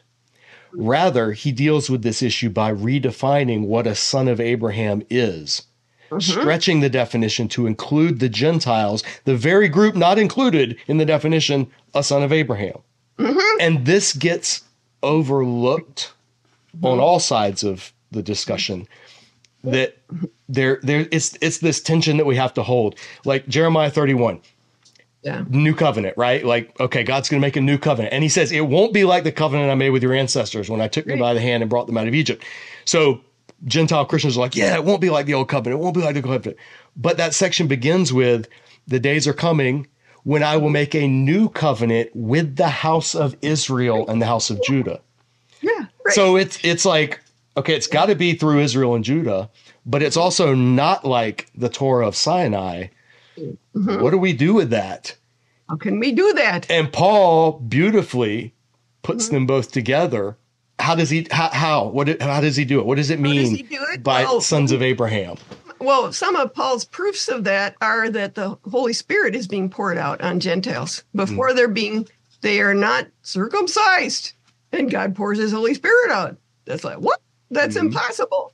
And so that's part of His proof is that we know that God has been pouring His Spirit out on these people, and He's been healing. He, they've been doing amazing stuff. So it's not just he's not just that I'm coming up with a new doctrine now. He's everybody realizes, wow, look at what they are really, these people, he's calling them. hmm And that's so anathema.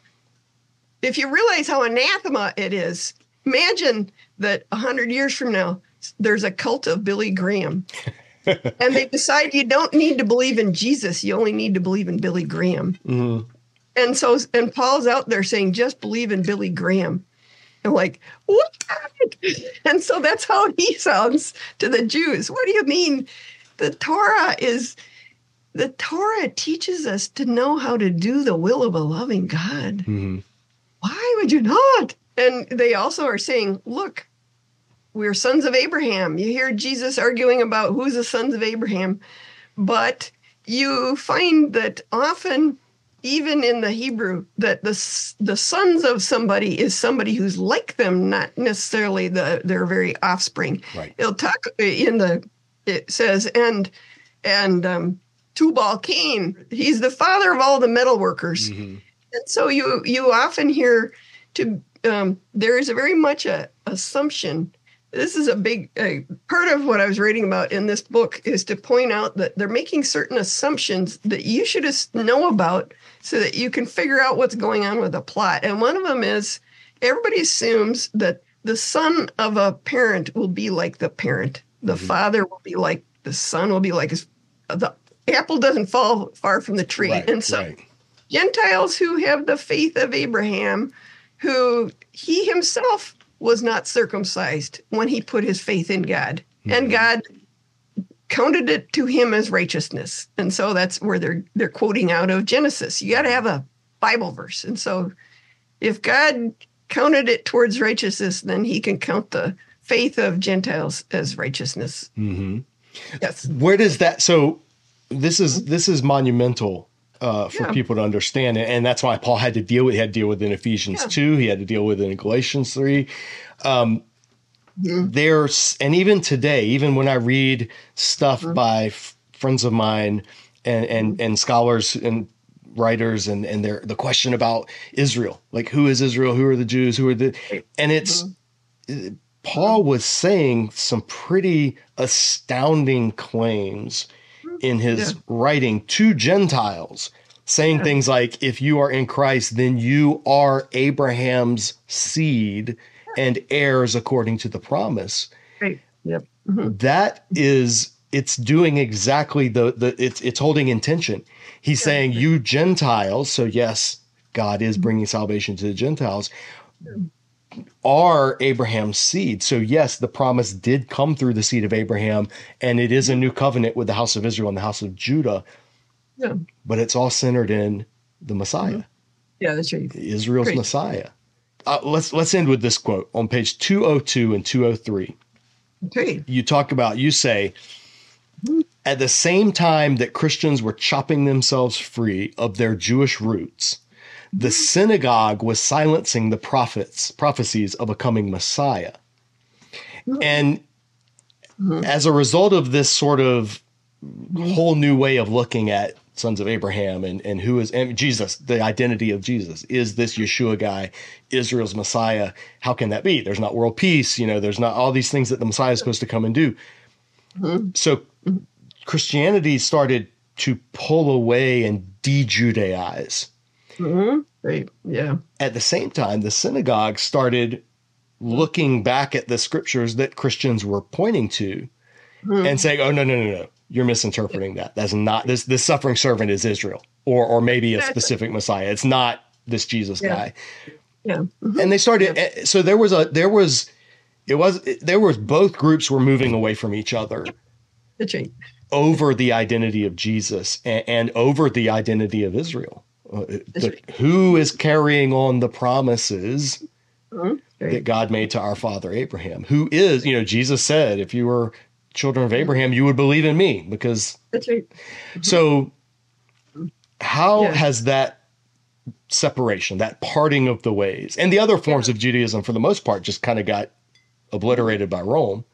Yeah. and all that was left were basically rabbinic forms that, that sort of reconstituted around the synagogue and, and the reading of Torah rather than the sacrifices. Yep. Mhm. And then Christians, followers of Jesus. Um, Yep. Yep. How did those two, as they're pulling apart, what was lost What in in all of that? That you that you seem like your your whole ministry seems to be in a lot of hmm. ways trying to say, hey, come back hmm. together. Not not salvation wise, like we're all just one big family. There are differences, Right. but mm-hmm. we also can, like you talk about the group in Jerusalem that does scholarship mm-hmm. together, that studies together, that dialogues together. Right. How do you mm-hmm. see yourself helping bridge that divide? I feel like Christians are like a bo- cut bouquet of flowers that were in a little vase of water and are it's only because of the Holy Spirit that we don't wilt and die. I'm sorry. what I mean is that we could keep growing and make a beautiful tree uh, if we had more of our if we were still connected. If you could do surgery on the little stems to connect them To down graft them back in, you might say. wrap them back in like it. That's right. Um, because there is, it, it's it is ironic is that you have people who it's like we dance around. You know, we talk about the hill of Calvary, and you know, a little picture of a hill with, and it, we we kind of dance around this hill of the cross, Hmm. and we don't realize it's like it's connected down. It's like the peak of a mountain that goes way down and it's deep and it's rich and it's incredible.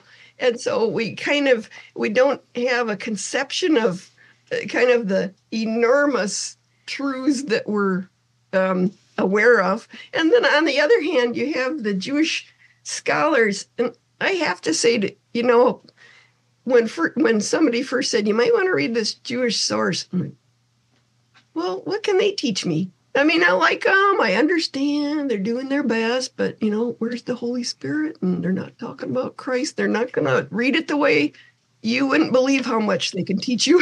and so, Mhm. and you, but you got to have your discern. You have to pray for discernment. You have to un- have discerning thinking. But you won't believe. But it is sad to you have these people who have, I would say, a mountain of knowledge of Scripture. And honestly, I would say the Christian understanding of Scripture is about this much. It's got the peak on it. It's got Jesus. I got, but I'm going to say the overall volume is smaller. Mhm. What they fill their lives with is doctrine and systematic theology. And so there have been many more than one Jewish guy. He he says, I go to the meetings, I go to SBL, and I've seen people, I've seen them drop, they're like be shocked at how little Christians know. Christian scholars know of their Old Testament, Mhm. and instead they spend all their time on systematic theology, which, which is all. Um, if if you don't have your foundation of your house level, everything you build on it's going to get wonkier and wonkier and wonkier. And so, if you have a whole systematic theology built on this much and not on the whole thing, how well is that house built? So, for those who have made it this far in our discussion and you persevered to the end, you are faithful in all things. So, Lois has agreed to give away a set of not just the three books, so the three books that I've read that we talked about. Um, she's also going to include the two that she's mentioned on Hebrew words and a book that she edited that's by one of her biggest influences, David Bivin, New Light on the Difficult Words of Jesus, Insight from His Jewish Context. So, all of these books, Lois has agreed to give away to a Disciple Dojo viewer. So, the whole set right there. So, here's what you're going to do. If you would like to win this set of resources that Lois has, all you have to do is on this video in the comment section below, ask what you think is a good question about the Jewishness of Christianity. It, it, it can be a very specific point. It can be a broader, like, why does this matter kind of point. Just any question you have. And on February 15th, Lois is going to look at all the comments and she's going to choose what she thinks is the best question. And that will be the winner. And then I will put you guys in touch and sh- you can arrange with her for shipping and you'll receive her work. And so that's going to be a, a gift from Lois to Disciple Dojo viewers. So leave your best question about the, the Jewishness of Jesus in the comment section below. Mm-hmm. February 15th. And she's going to pick a winner and you're going to receive a bunch of great resources. Now, if you're not the winner, don't fret. You still can access Lois's resources. So you can find Lois's work at ourrabbijesus.com or egrc.net. All of her resources are available, and you can find Lois's books on Amazon, but she also sells them directly at a better price. We're going to put that link in the video description below. So if you've watched this interview and you're like, I want to know more, I'm I've Lois has whet my appetite for going deeper in understanding the Jewishness of Jesus and the Hebraic background of scripture and all of that fun stuff. Check the description notes. I'm going to put links to where you can find her stuff, links to her website. You can get in touch with Lois. If you may want to have her come talk to your church, your Sunday school class, your small group, something like that, um, you'll be able to do all of that. But if you want to win a copy of her books, here's your mm-hmm. chance to do so. Deadline February 15th. So if you see this video after February 15th, I'm sorry, but this contest is already over. Somebody's already won. Lois, thank you so much for coming, for stepping into the dojo, um, for for discussing, and and thank you for your work. I, I enjoy your book tremendously. Um, you were you were so kind enough to give me copies of them, and not even asking for a video, just gave me copies to read and see what I thought. And I really did appreciate that. Uh, and so I was glad when you when I asked, hey, you want to come on and talk about it for the end of Judaism January here at Disciple Dojo. So thank you so much for spending some time this afternoon with us. I really, really appreciate it. And um, yeah, we'll have you back on sometime again soon. Wonderful. Thanks so much, Jim. Again, I want to thank Lois for coming on and spending the afternoon talking with us. Good luck to those of you that want to enter to win her resources that she's graciously donating. And again, if you want to enter, you have to leave your question in the comment section below before February 15th. On February 15th, she's going to choose a winner. I'll announce it in a post here on YouTube. So if you're not following this channel, if you're not looking at the post, there have been a number of people who have won Disciple Dojo contests. I still have their resources behind me because they never claimed them. I made a post, I put it out on our Instagram feed, I put it out on our YouTube feed, but I never heard back from the winners. So don't be one of those people. If you enter, keep an eye out because it would be a shame for you to win and the resources just sit here. And again, even if you don't win and you're still interested in Lois's work, head over to ourrabbijesus.com and check out Lois's work. I definitely recommend her books. They're very readable, they're very engaging. They're not too scholarly, but they're also not dumbed down. It's that sweet spot right in the middle where most Disciple Dojo viewers land and very much in keeping of what we're trying to do here on this channel. So check out Lois's stuff, subscribe if you haven't already, and stay tuned for more that we have coming up here at Disciple Dojo. In the meantime, as always, keep training.